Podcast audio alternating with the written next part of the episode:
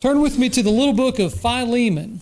It's right after Titus, right before Hebrews. Small little book. It's the shortest of Paul's writings, but it is a book with a very sincere and powerful message.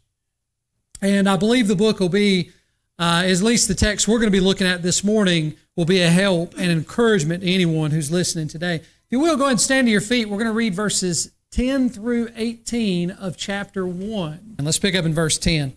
I beseech thee for my son Onesimus, whom I have begotten in my bonds, which in time past was to thee unprofitable, but now profitable to thee and to me, whom I have sent again, thou therefore receive him that is mine own bowels, whom I would have retained with me, that in thy stead he might have ministered unto me in the bonds of the gospel. But without thy mind would I do nothing, that thy benefit should not be as it were of necessity, but willingly.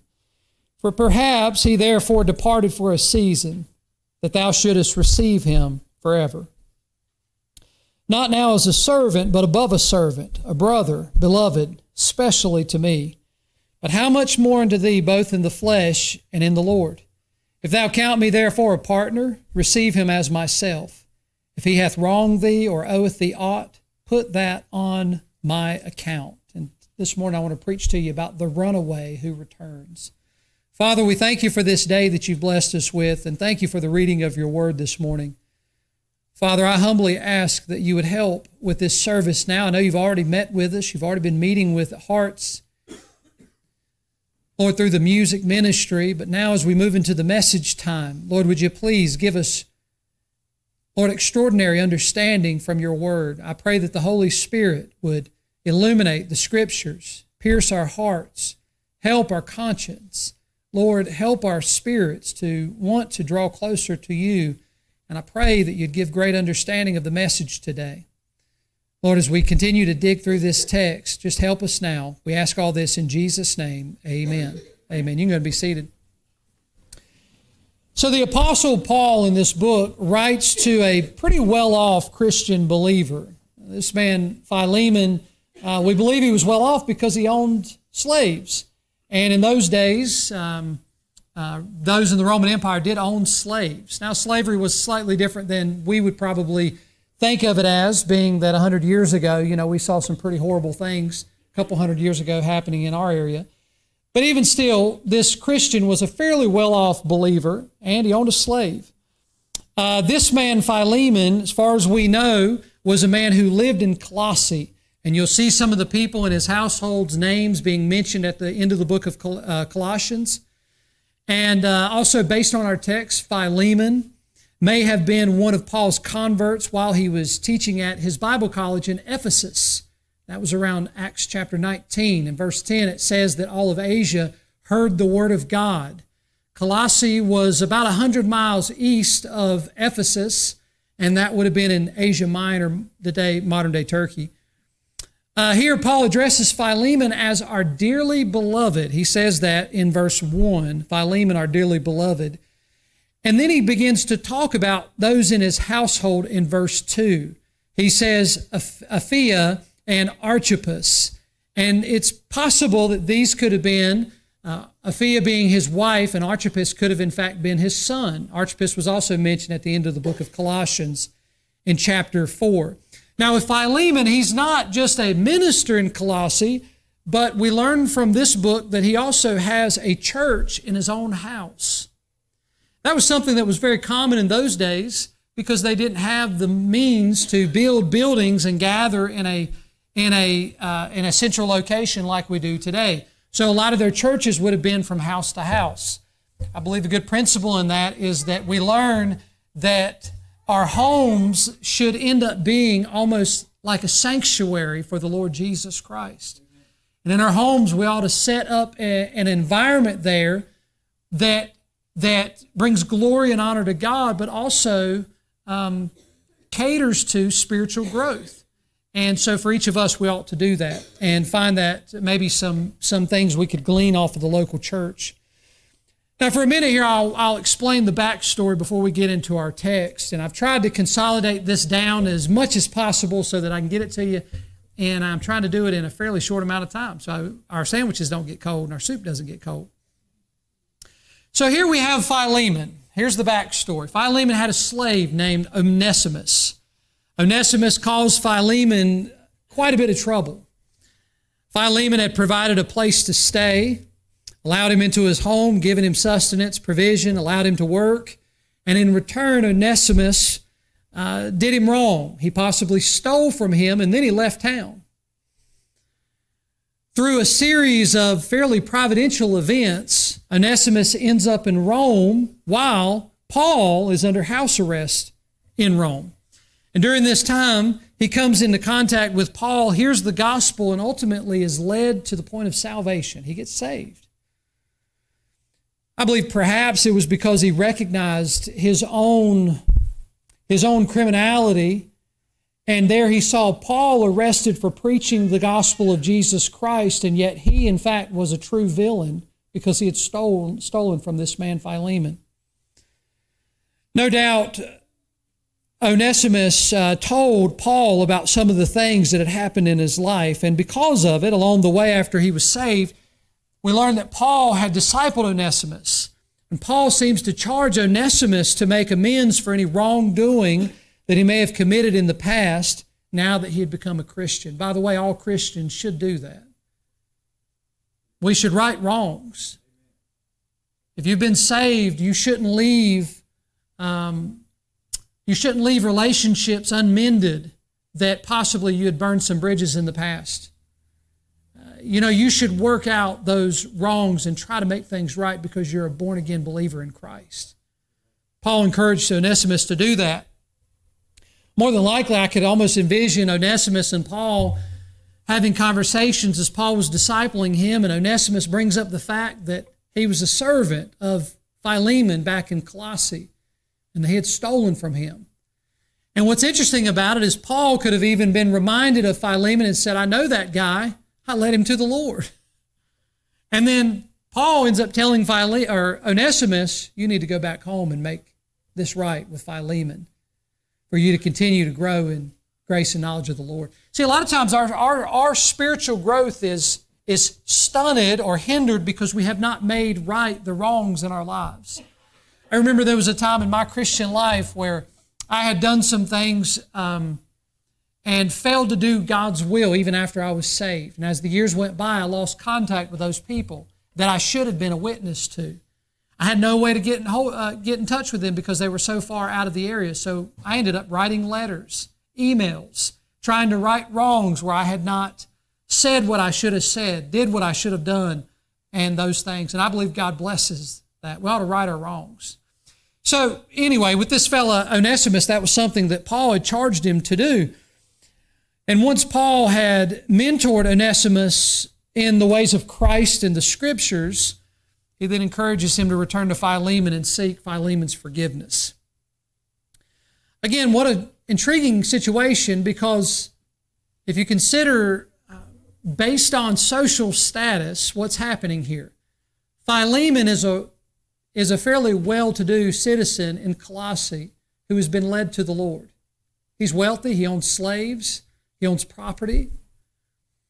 And he was the one who was offended in this situation. And honestly, he was within his rights to have Onesimus arrested, tried, and possibly even put to death. But then on the other side of it, you have Onesimus, who was a runaway slave, stole from Philemon, was not a born again believer, but ends up in a place where he hears the gospel and gets saved.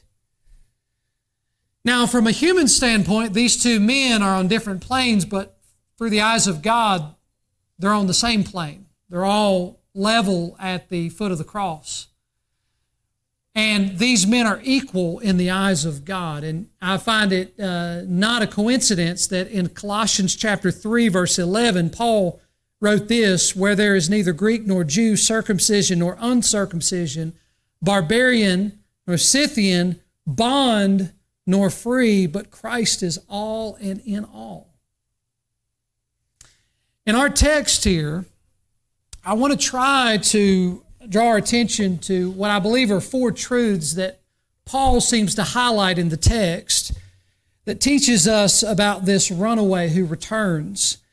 And I find that this is a pretty excellent example of God reconciling sinners to himself and leveling all believers down at the cross, as I've already mentioned. I hope today's message will be a help to you. So let's pick back up in verse 10.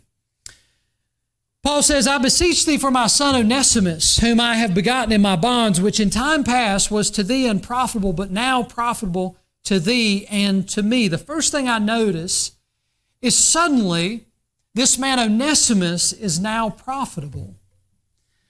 Now, I think we could all agree that Onesimus was not a very profitable character prior to Paul's writing here. You say, why? I say, because the man robbed Philemon. I don't think he's very profitable. Now, the name Onesimus means profitable or useful, but there was a time in Onesimus' life that he was, he was not very profitable or useful, especially not for God. He was a lost man. All he cared about was his own selfish desires and his flesh, and he was looking to satisfy that any way he could. And so he steals from this man Philemon and leaves town, ends up traveling to Rome, which was roughly a thousand miles away. He was not very profitable, but suddenly, if you look in the text, look what Paul says in verse 11, which in time past was to thee unprofitable, but now profitable to thee and to me. Onesimus is now profitable. What changed? Here's the simplest answer I can give you Jesus Christ changed Onesimus. It wasn't just the teaching of Paul the Apostle. Paul was just a man. And there were a lot of teachers in the area there in Rome. Rome was, uh, would have been heavily influenced by a, lot of, by a lot of philosophy at that time. Onesimus could have gone to any, any building, any uh, temple, any, any place in the area. He could have learned a whole lot of truths. But something caused Onesimus to do a complete 180 and be completely changed. It's kind of like the old saying, where somebody says, you know, just suddenly the light, it just flipped on. Anybody ever had that happen in your life before? There were some testimonies mentioned up here. I believe it was Brother Curtis had mentioned a testimony about the local church. He said, just suddenly the Spirit kicked in and everything changed. That doesn't happen just by chance. The only thing I can tell you is Jesus Christ changes people. And the Bible would agree with that. In 2 Corinthians chapter 5 verse 17 it says therefore if any man be in Christ he is a new creature old things are passed away behold all things are become new there's there's three simple things we find in that one passage there the first one is positionally we be, we are put in Christ therefore if any man be in Christ well, how do you get in Christ admit you're a sinner turn from your sin and turn to the living God by calling on Jesus Christ to save you from your sins. The Bible is a book that teaches about God's plan to redeem mankind. All of, all of mankind has sinned and come short of God's glory. And mankind is in desperate need of redemption because all of mankind has been condemned to a place called hell, which was not made for humanity, it was made for the devil and his angels. But because of sin, all of mankind has been condemned to hell. But Jesus died for our sins, was buried, rose again on the third day. And now anyone who believes in him can be placed in Christ, and positionally, we are put in Christ. Therefore, if any man be in Christ, that's by faith. You get there. The second one is provisionally. He says, if any man be in Christ, he is a new creature, new creation. God changed you, and if you've never been changed, then you haven't had an encounter with God. God changes people. When a person truly understands what Christ has done for them, and that person truly calls on the name of Jesus by faith, they will be forever changed and they'll never go back. They may sin, they may mess up, but they will be forever changed because of their encounter with God. And so provisionally there's a change, but that change is not because of me. I'll tell you this much. When I was when I was younger, and most of y'all know my testimony, I don't need to give it out too much in detail, but I, I'd done some things I shouldn't have done when I was younger. I was saved at 13 years of age. I did not grow like I should have. I should have been in a local church, but I wasn't. I was floundering around in my spiritual walk. I was trying to find my own way, and I could not do it because God established the, the work of the local church to help the believers.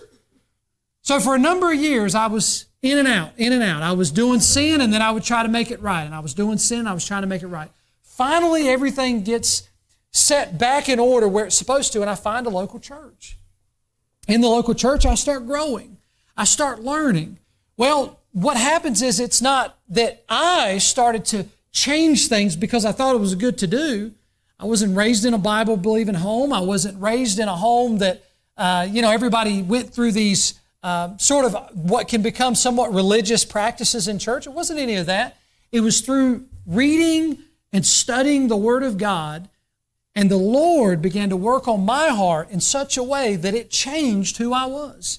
I stopped using foul language. I stopped putting bad things into my body. I stopped watching things that I shouldn't watch. These things grieved my spirit. Why? Not because of me, but because Jesus Christ changed me. And the presence of the Holy Spirit in me convicted me as I began to grow in grace and knowledge of the truth. Onesimus was affected by Jesus Christ. That's the only reason why he's mentioned as being profitable right here.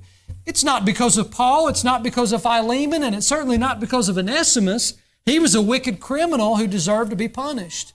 It was because of Jesus Christ. Jesus Christ changed Onesimus. Genuine salvation will always change people. It does not leave a person as they were, but it dramatically changes them into a new creature. Here's a for instance Onesimus had left town.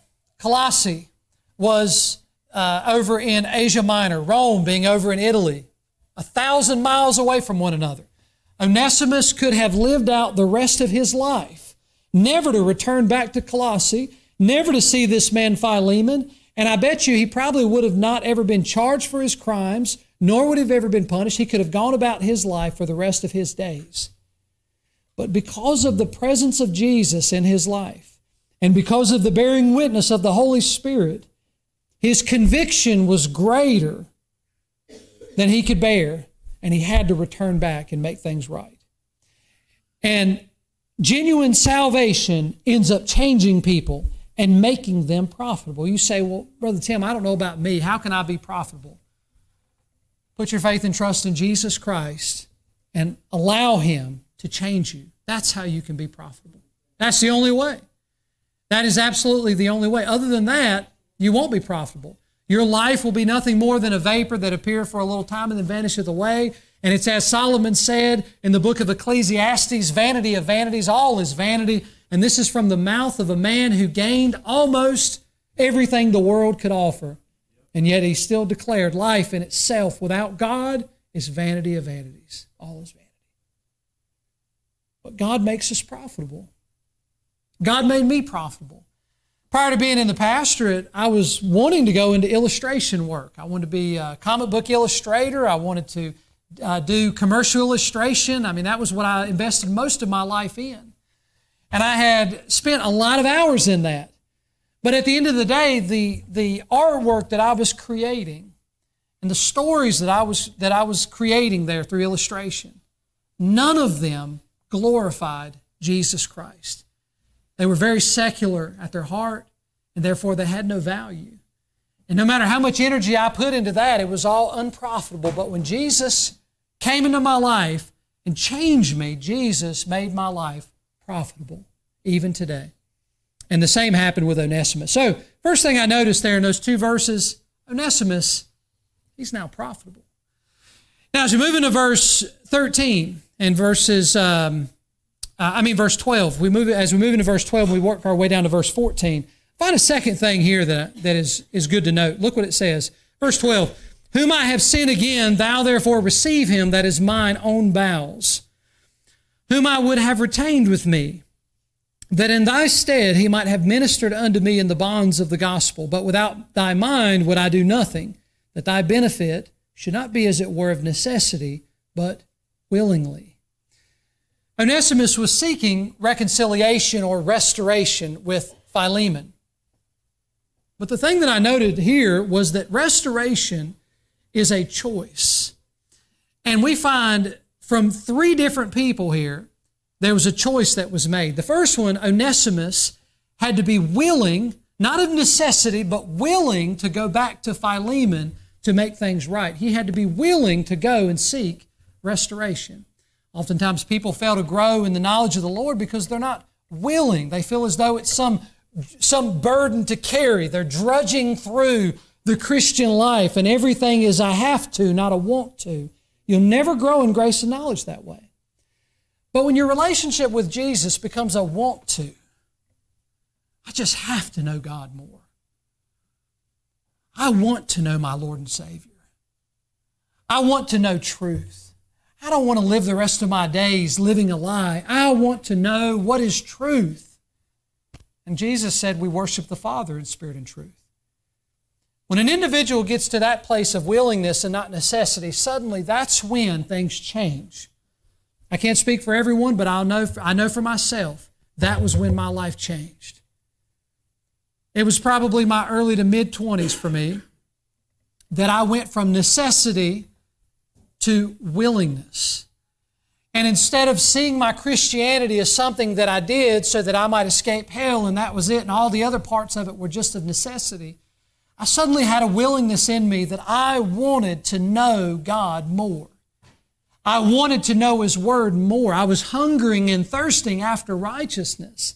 I was wanting to seek after the deeper, deeper truths of the Word of God. And through that willingness, God Himself began to reveal things to my heart, to my life. And it changed everything. And it, He'll do the same for you too. Onesimus was willing to go back to seek restoration with Philemon. But then on the other side of it, Philemon's willingness.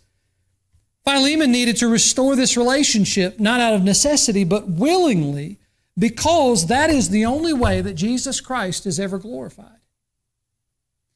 Philemon himself was within his rights to imprison Onesimus, to have him charged, have him charged. But here Paul asked that Philemon instead receive Onesimus as a brother and even set him free. No longer would he return as just a servant or a slave, but now something had changed in that relationship. And Onesimus would return as a brother in Christ. And that's the thing, Jesus Christ makes the difference in all of our lives.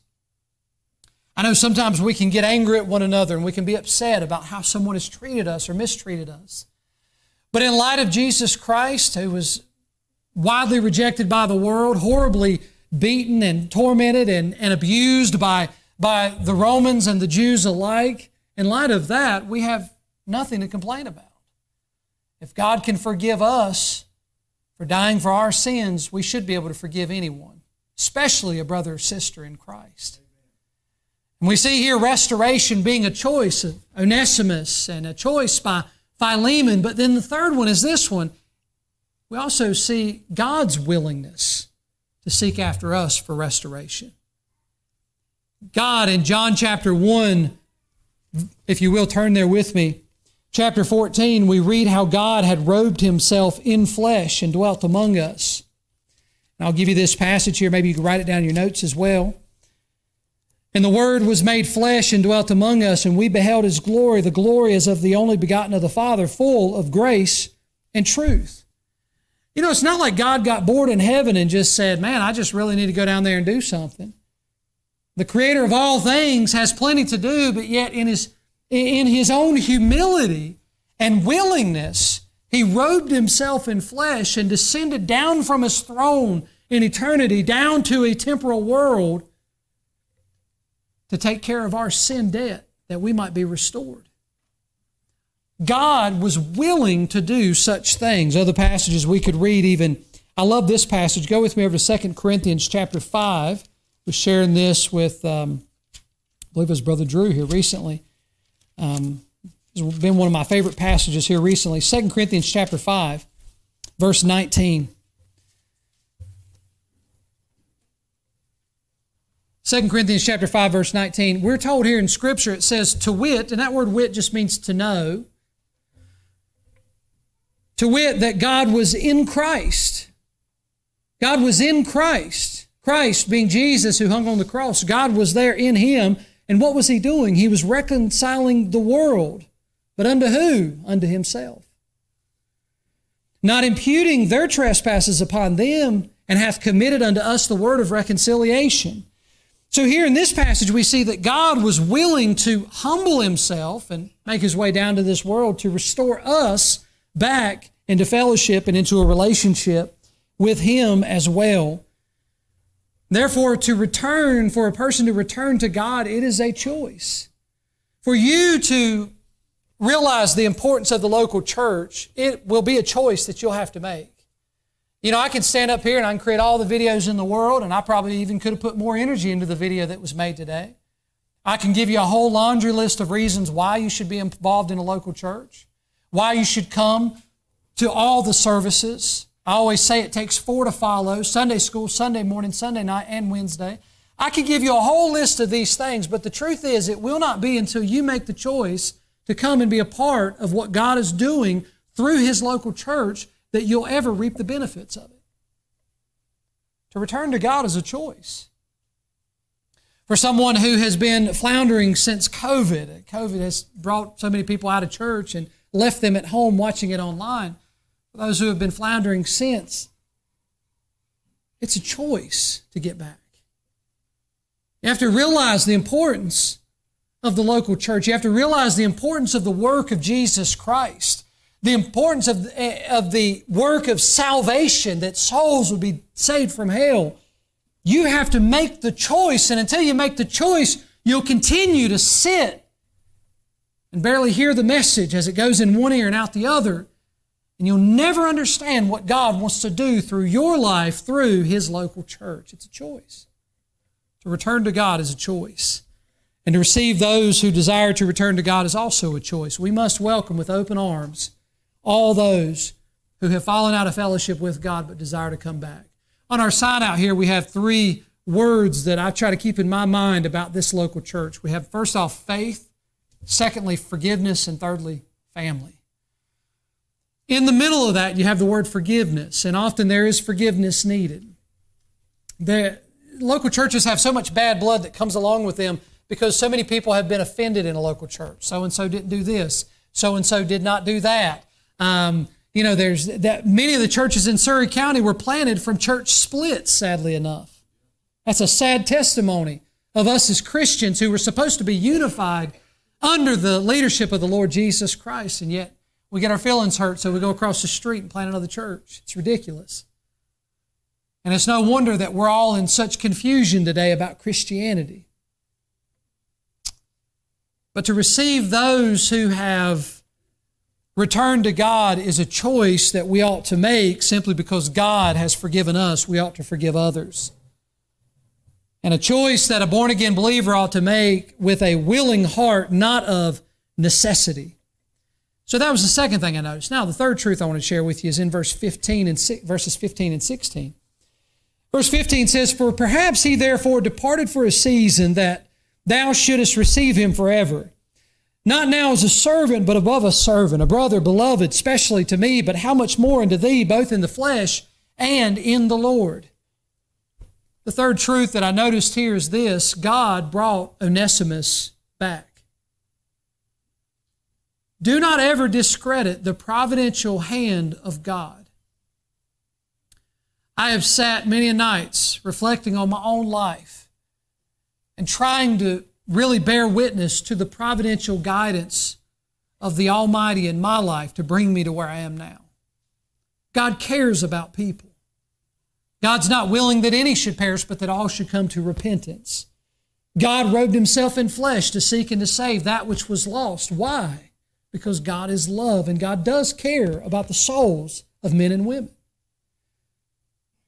But God is also holy and righteous, and therefore he must judge sin. But the thing about Onesimus that I notice Paul mentions in verse 15 is this. He says, For perhaps he therefore departed for a season that thou shouldest receive him forever. He's pointing out that providentially, yes, Onesimus sinned. He stole. Yes, Onesimus fled town, went to Rome. And Onesimus meant it for evil, but what did God do? God meant it for good. And through those turn of events, God brought Onesimus to the place where Paul was at, that Onesimus might hear the gospel and then it all come full circle and the relationship could be restored. That wasn't the work of Onesimus, it wasn't the work of Paul. It was God's providential hand that brought Onesimus back to where he needed to be. And when he returns, a brother in Christ is returning. Now, for, for Philemon, this was a pretty good thing because he wouldn't be getting back just a servant. He was actually getting back a brother in Christ. And history tells us that Christian slaves and servants were often highly sought after because of their character and integrity during those uh, first few centuries. But then also there was a son who was born. What I mean by that is there Onesimus was born again and changed. In light of eternity, Philemon receiving back not a servant but a brother in Christ is really somewhat shallow because we know God was concerned for the soul of Onesimus. And I believe it's kind of sad that Philemon had a church in his house, and yet Onesimus seems to have never heard the gospel while he was there.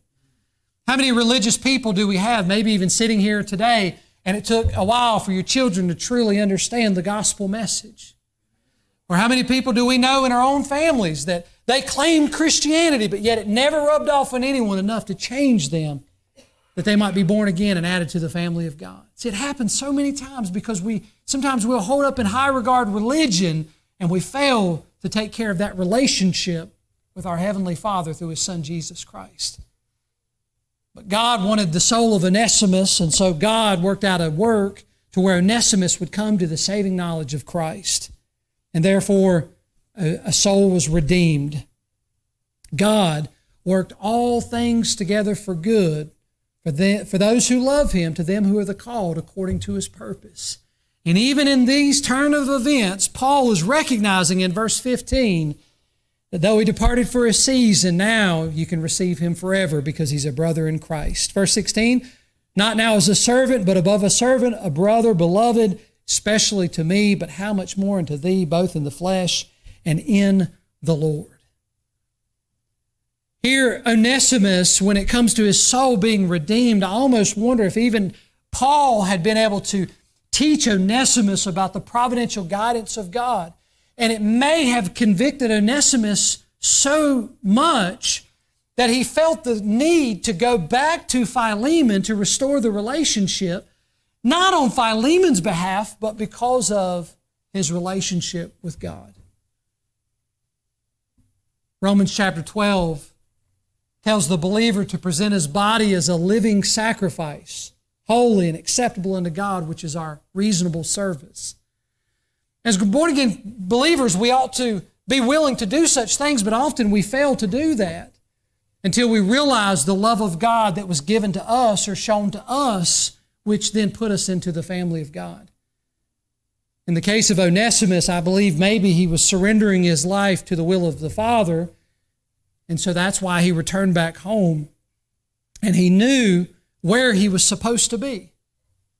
He knew where he was supposed to be. He was to return back home. He was to return back to church, back to where he was supposed to be. And that's what he did. And for some, it might be that that's something you need to do. Maybe you need to return back to where you're supposed to be. Uh, you know, there's, there's years and years of preaching in our county and uh, it's sad that, that anyone in this county would not have a home church that they attend during all the services throughout the week, Sunday and Wednesday. It's a sad truth, to be honest with you. And um, not that I'm here to beat up on you today, and I'm almost done with the message, but uh, it is a sad truth. And, um, you know, shame on any of us that would live in this county and not have a church that we attend regularly. You don't understand the love of Christ if you haven't found you a home church. You, you can't possibly understand it fully.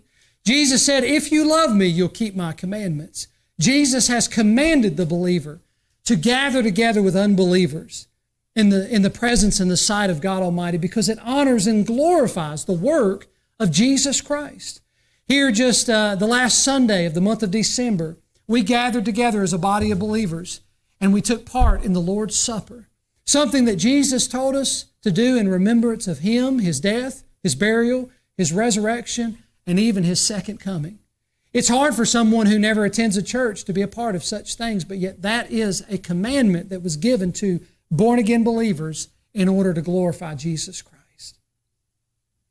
See, God was the one who providentially worked out the situation for Onesimus, and I want you to know this there's a God in heaven who worked out your situation as well.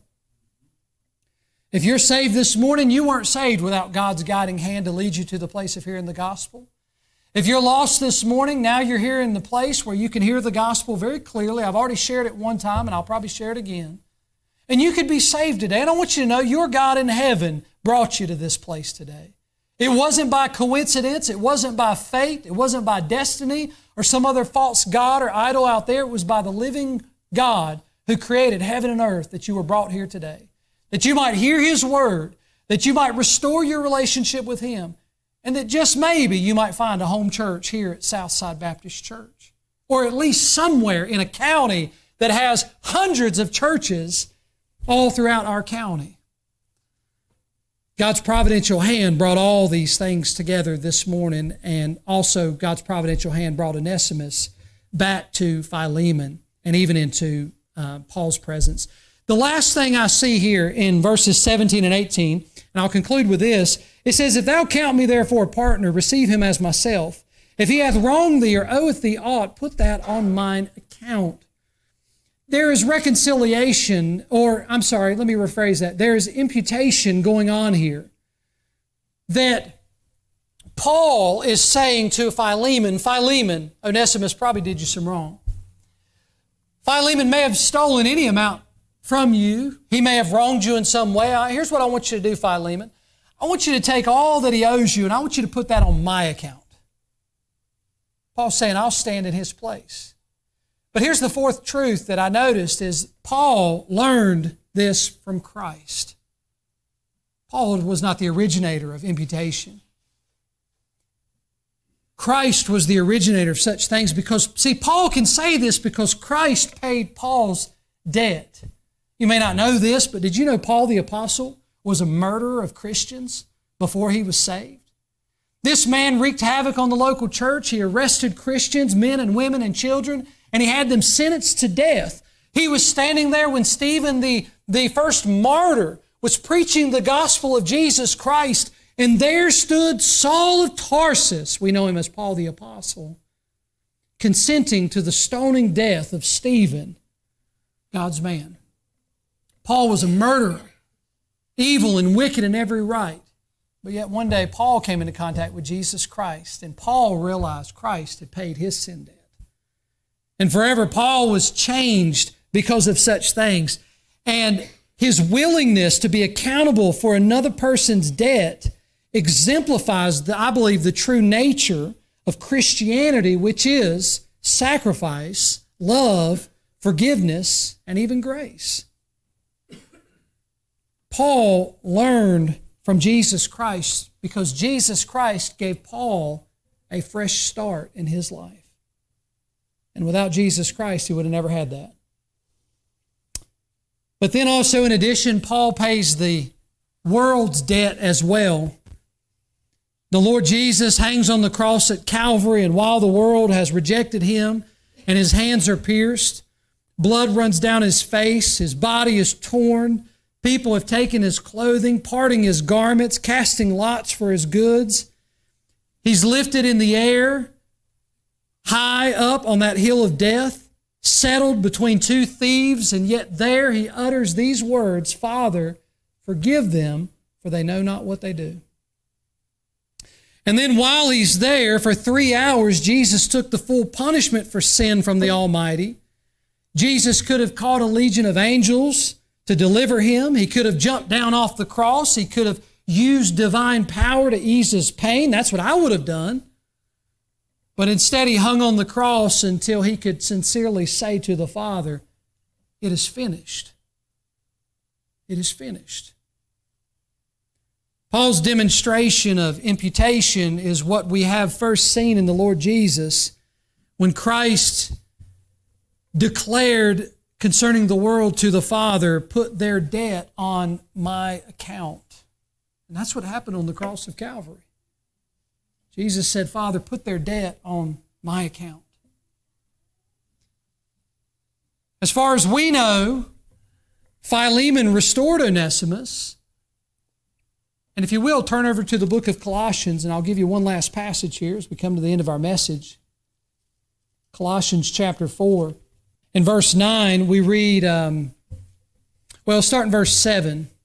All my state shall Tychicus declare unto you, who is a beloved brother and a faithful minister and fellow servant in the Lord, whom I have sent unto you for the same purpose, that he might know your estate and comfort your hearts.